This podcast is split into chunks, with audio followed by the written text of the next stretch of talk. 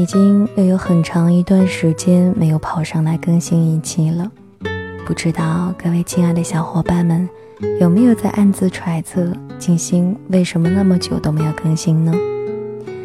我呢也不想给自己找什么借口，嗯，也没有什么特别的原因吧。一来呢是因为最近工作上比较忙，二来呢是因为也没有这样的一个时间，因为有的时候静心晚上啊要去值班，又或者要出去聚餐或者等等，所以呢就没有这样的一个时间。当然也不是说我真的忙到每一天坐在电脑面前花个两三个小时来更新一期心之旅的时间都没有了，有，嗯，我承认，但是呢也不能说是我偷懒啊，因为你知道啊，白天当你工作已经很忙的时候，当你下了班，像我啊回到宿舍，我就不是再愿意对着电脑去聚精会神的去找一些文章，或者说去看一些别的东西，我更情愿躺在床上看看电视。嗯，对，我觉得看电视真的是一个很好的娱乐放松的方式，特别是看着那些搞笑的那些综艺节目，又或者说看着那些不用动脑子的肥皂剧，然后就觉得整个人都放空了。所以说平时并不是只有听心之旅才能够让自己放松心情缓解压力的，做很多事情都可以。但是呢有一点不一样的是，就比如说昨天还是前天的时候吧，我晚上值班在办公室的时候，我就听着轻音乐，然后呢读了一篇文章啊、呃，就这样对着电脑读了一下哈，然后我瞬间就，嗯，那是一种怎样的感觉呢？瞬间就平静下来了。那种平静啊，跟看电视或者说看什么搞笑的东西所获得的那种放松和平静是不一样的，就感觉好像是进入了另外一个世界。而这个世界呢，可能，嗯，哎呀，我也说不清楚啦，反正你们懂的啦。那么今天呢依旧是要来跟你们分享一篇文章的，这篇文章呢出自于这样的一本书，这个书名我是相当的喜欢。愿你走出半生，归来仍是少年。我希望自己不管走到哪里，永远都是有一颗就是那样的少年的心吧。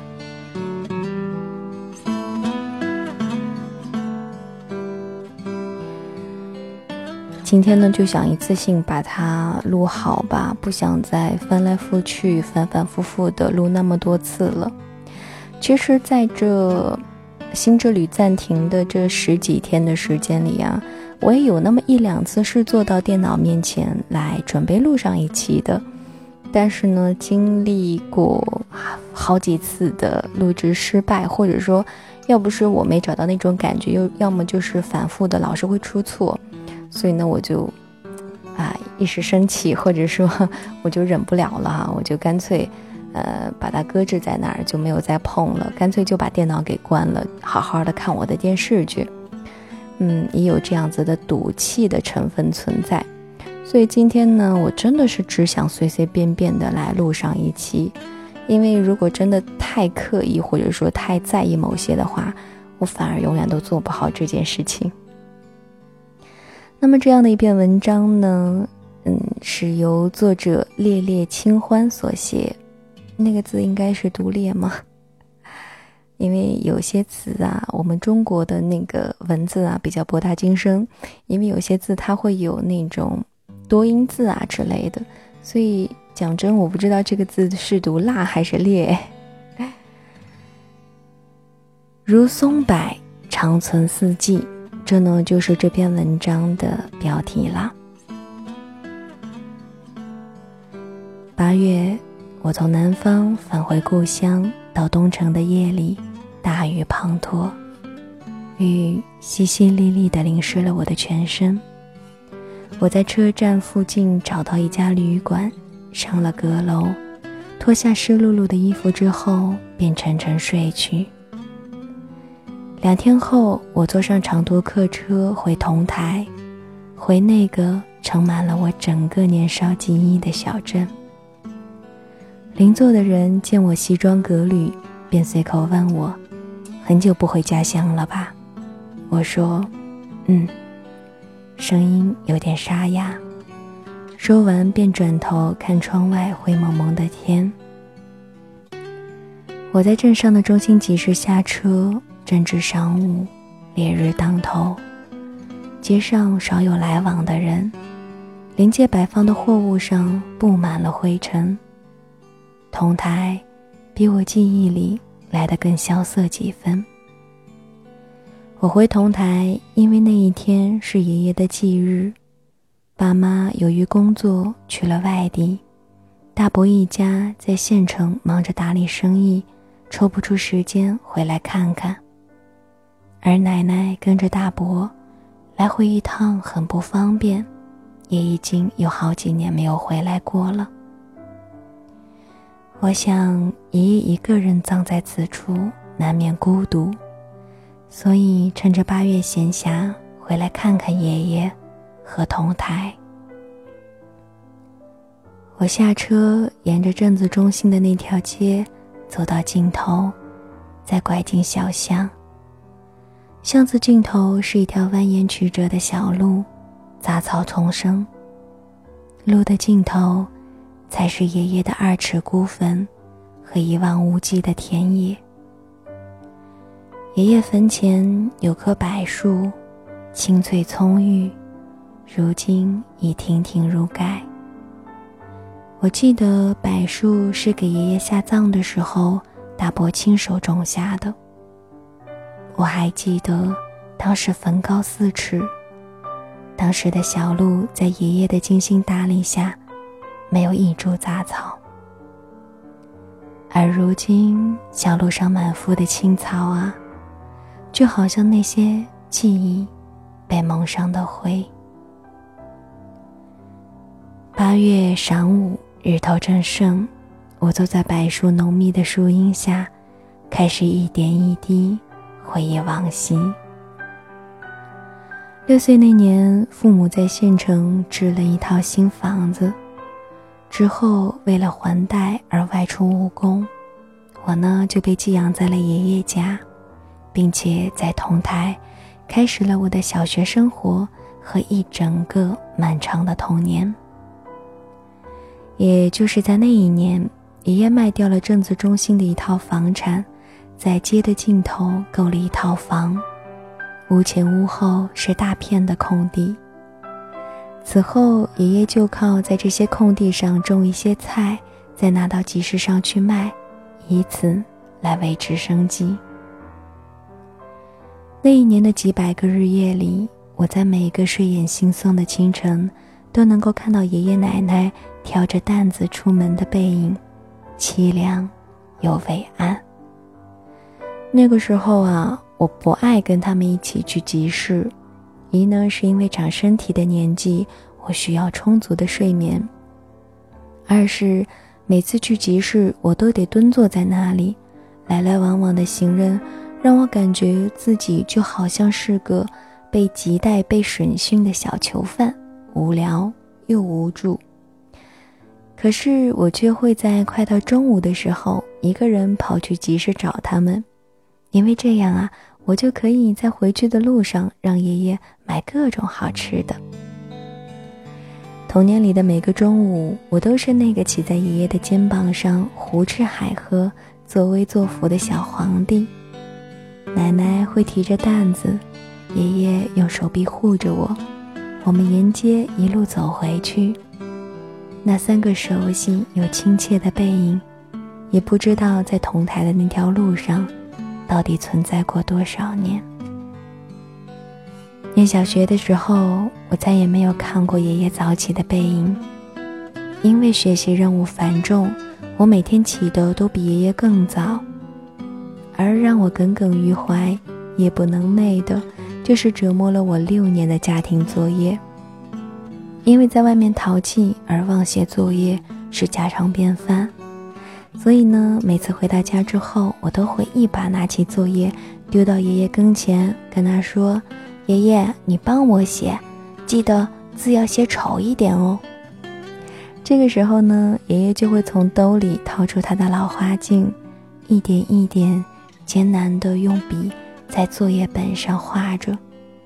可每次结局并不是爷爷成功地帮我完成了作业，而是我在看到他写了好多都是错的之后，直接抢过作业，一边抹眼泪一边嘟囔着说他没用，然后擤擤鼻子趴在桌子上，借着白炽灯微弱的灯光，认认真真地写作业。这个时候啊，爷爷就会在一边笑，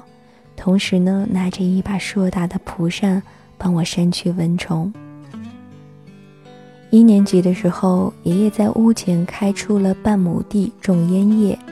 每次暑假快要结束的时候，迎来立秋，天气转凉，爷爷就会把晒好的几捆烟叶拿出来挑到集市上去卖。那年我主动要求跟爷爷一起去集市，至于原因嘛，大概是因为爷爷说会给我一块钱作为报酬。出于趁想趁早把烟叶卖完，然后拿着爷爷给的一块钱去买零食的心理，于是我每次见到身上挂着烟斗的年迈的老人，我都都我都会喊爷爷买一点烟叶吧。老人们多数为此动容，然后呢就会蹲下身来选一些烟叶。在之后的很多年里，每次想到这件事情，我都觉得自己很有营销头脑。卖完烟叶准备回去的时候，爷爷抖抖筐，里面剩一些细碎的烟屑，他就会拿出烟斗捻起一小撮放进去，点火之后递给我。我接过烟斗猛吸一口，呛得眼泪鼻涕直流。爷爷看着我的样子，笑得眼睛眯成了一条缝。爷爷房子的侧面不远处是一个池塘，每个繁星满天的夏夜，他都会带着我去池塘边上钓鱼。爷爷常常佝偻着背坐在那里，不发一语，而我除了躺在草地上看璀璨的银河和北斗七星之外，做的最多的就是抖弄他的鱼竿。所以在那些日子里，我们常常呆坐一个晚上也鲜有收获。仍旧是在一个钓鱼的晚上，我们远远看见一个人拄着拐杖朝这边走过来，走到近处，我才认出那是大伯。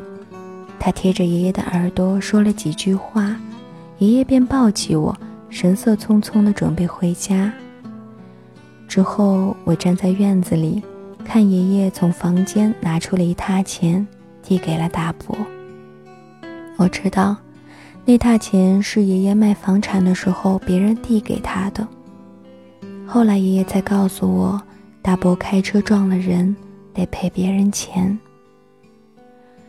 那件事之后啊，我能够明显地感觉到爷爷的眉间多了一丝忧虑。我念三年级的那一会儿，上游发大水，同台镇受灾。爷爷之前是镇上的干部，在和一些人商量之后，他们成立了救灾队，分批分时地进行疏通。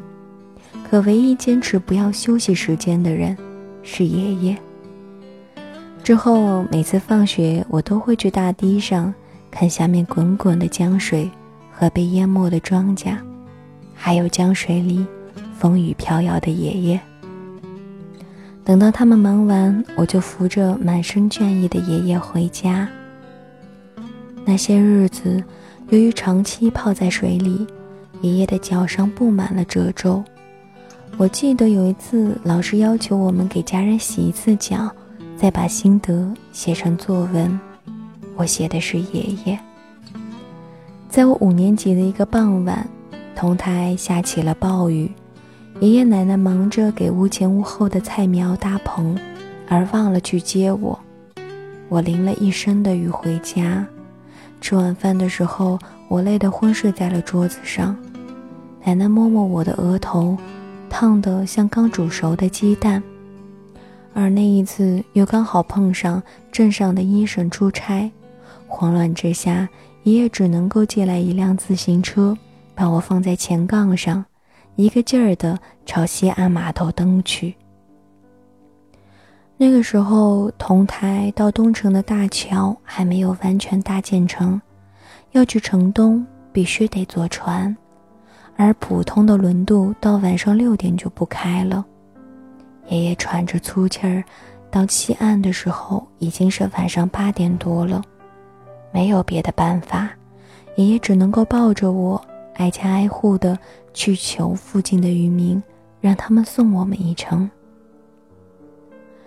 船刚停稳在城东的码头，爷爷几乎来不及说一句谢谢，就猛推下自行车，抱起我一路朝医院飞奔。风尘仆仆地赶到医院时，他这才松了一口气。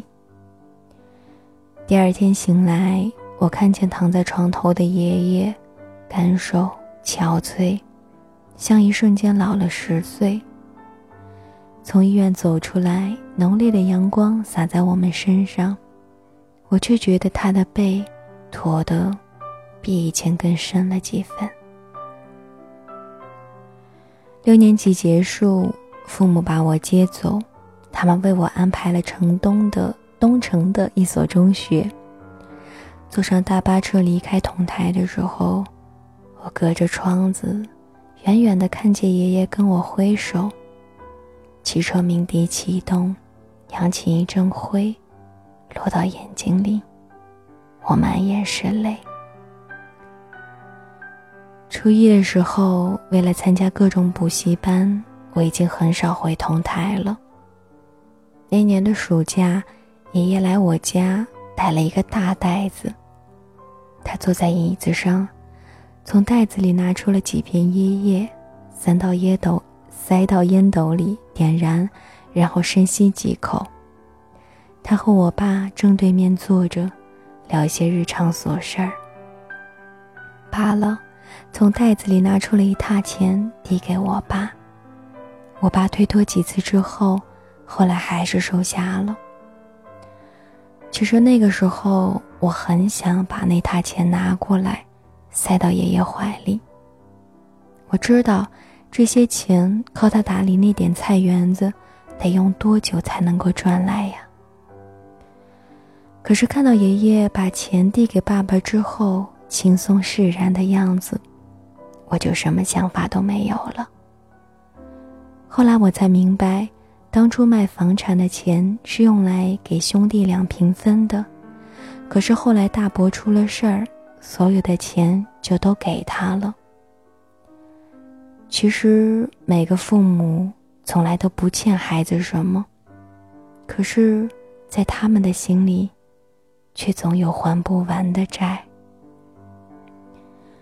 爷爷说怕打扰我们，所以那天送完钱之后就坐车回同台了，我们都没有来得及留他吃顿饭。初三我忙着中考，一周只有半天的闲暇时间。爷爷在我中考的前两天摔倒瘫痪了，家里跟我隐瞒了这个消息。后来中考结束，我执意要把爷爷接到我们家照顾，每天细心帮他打理，陪他讲话。其实爷爷的话不多，一辈子都是这样。那些日子里，多数都是我在给他讲笑话。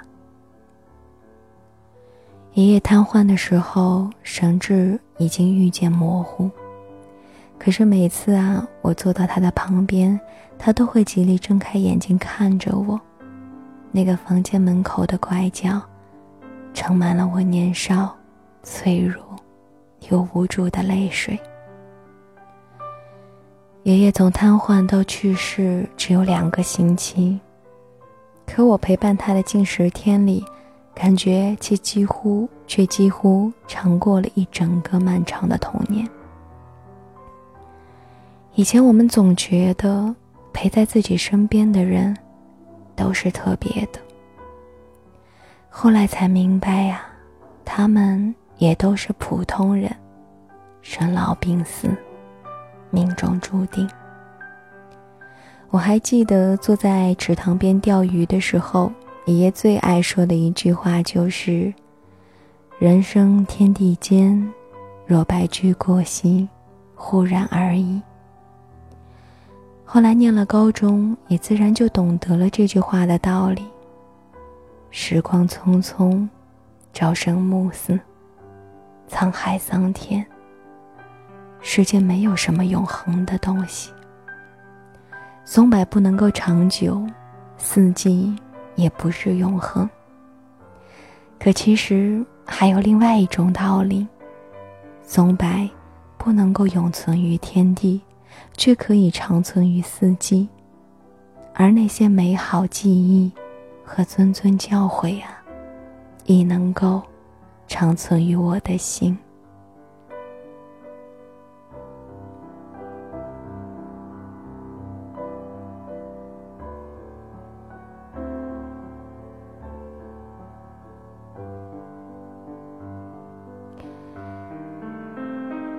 文章分享到这里呢就结束了。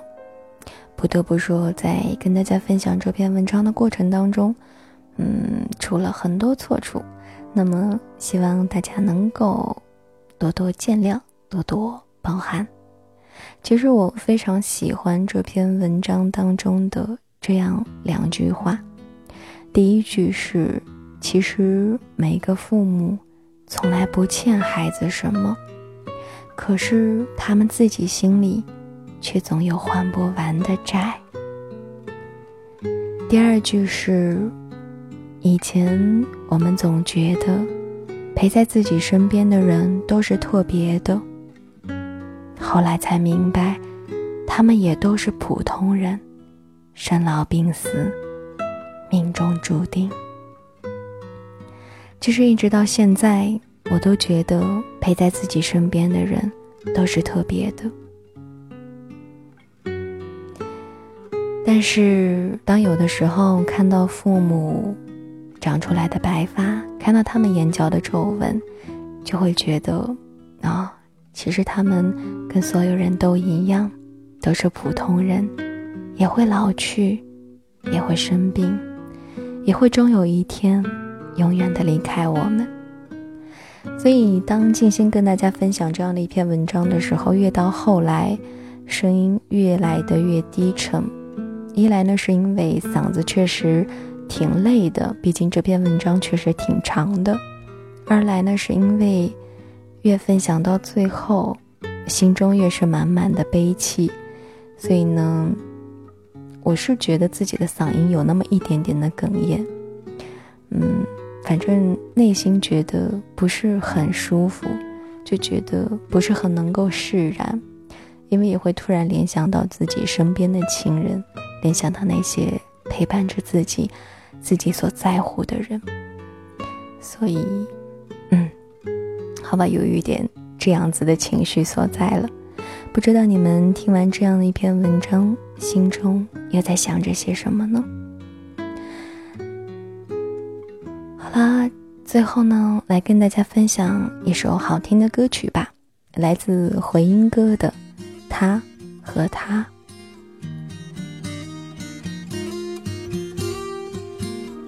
他习惯把自己丢在热闹的场所，他以为这样可以掩饰掉落寞。他喜欢往这个城市最安静角落走，担心脆弱被人识破。他和他住在同一栋楼，遗憾的是爱擦身而过。他们孤独时候都望着同一颗星球，他和她都在城市漂流，遗憾的是心无缘邂逅。他们彼此适合，却无奈的错过，在人群中也。Yeah。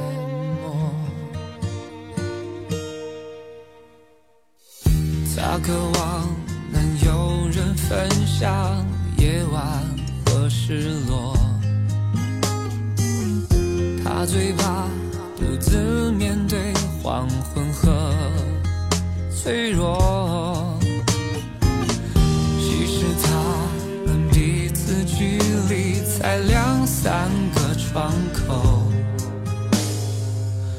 不同的心一样寂寞。他和她住在同一栋楼，遗憾的是爱擦肩而过。他们孤独时候都望着同一颗星球。他和她都在城市漂流，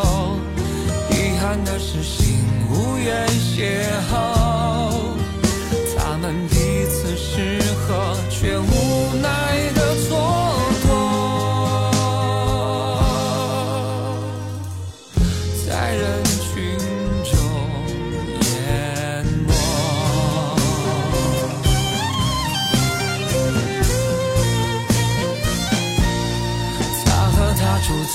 同一栋楼，遗憾的是爱擦肩而过。他们孤独时候都望着同一颗星球。他和她都在城市漂流，遗憾的是心无缘邂逅。他们彼此适合，却无奈的错。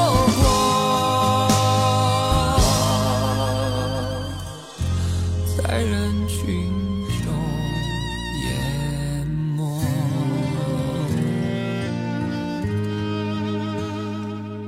人群中，也。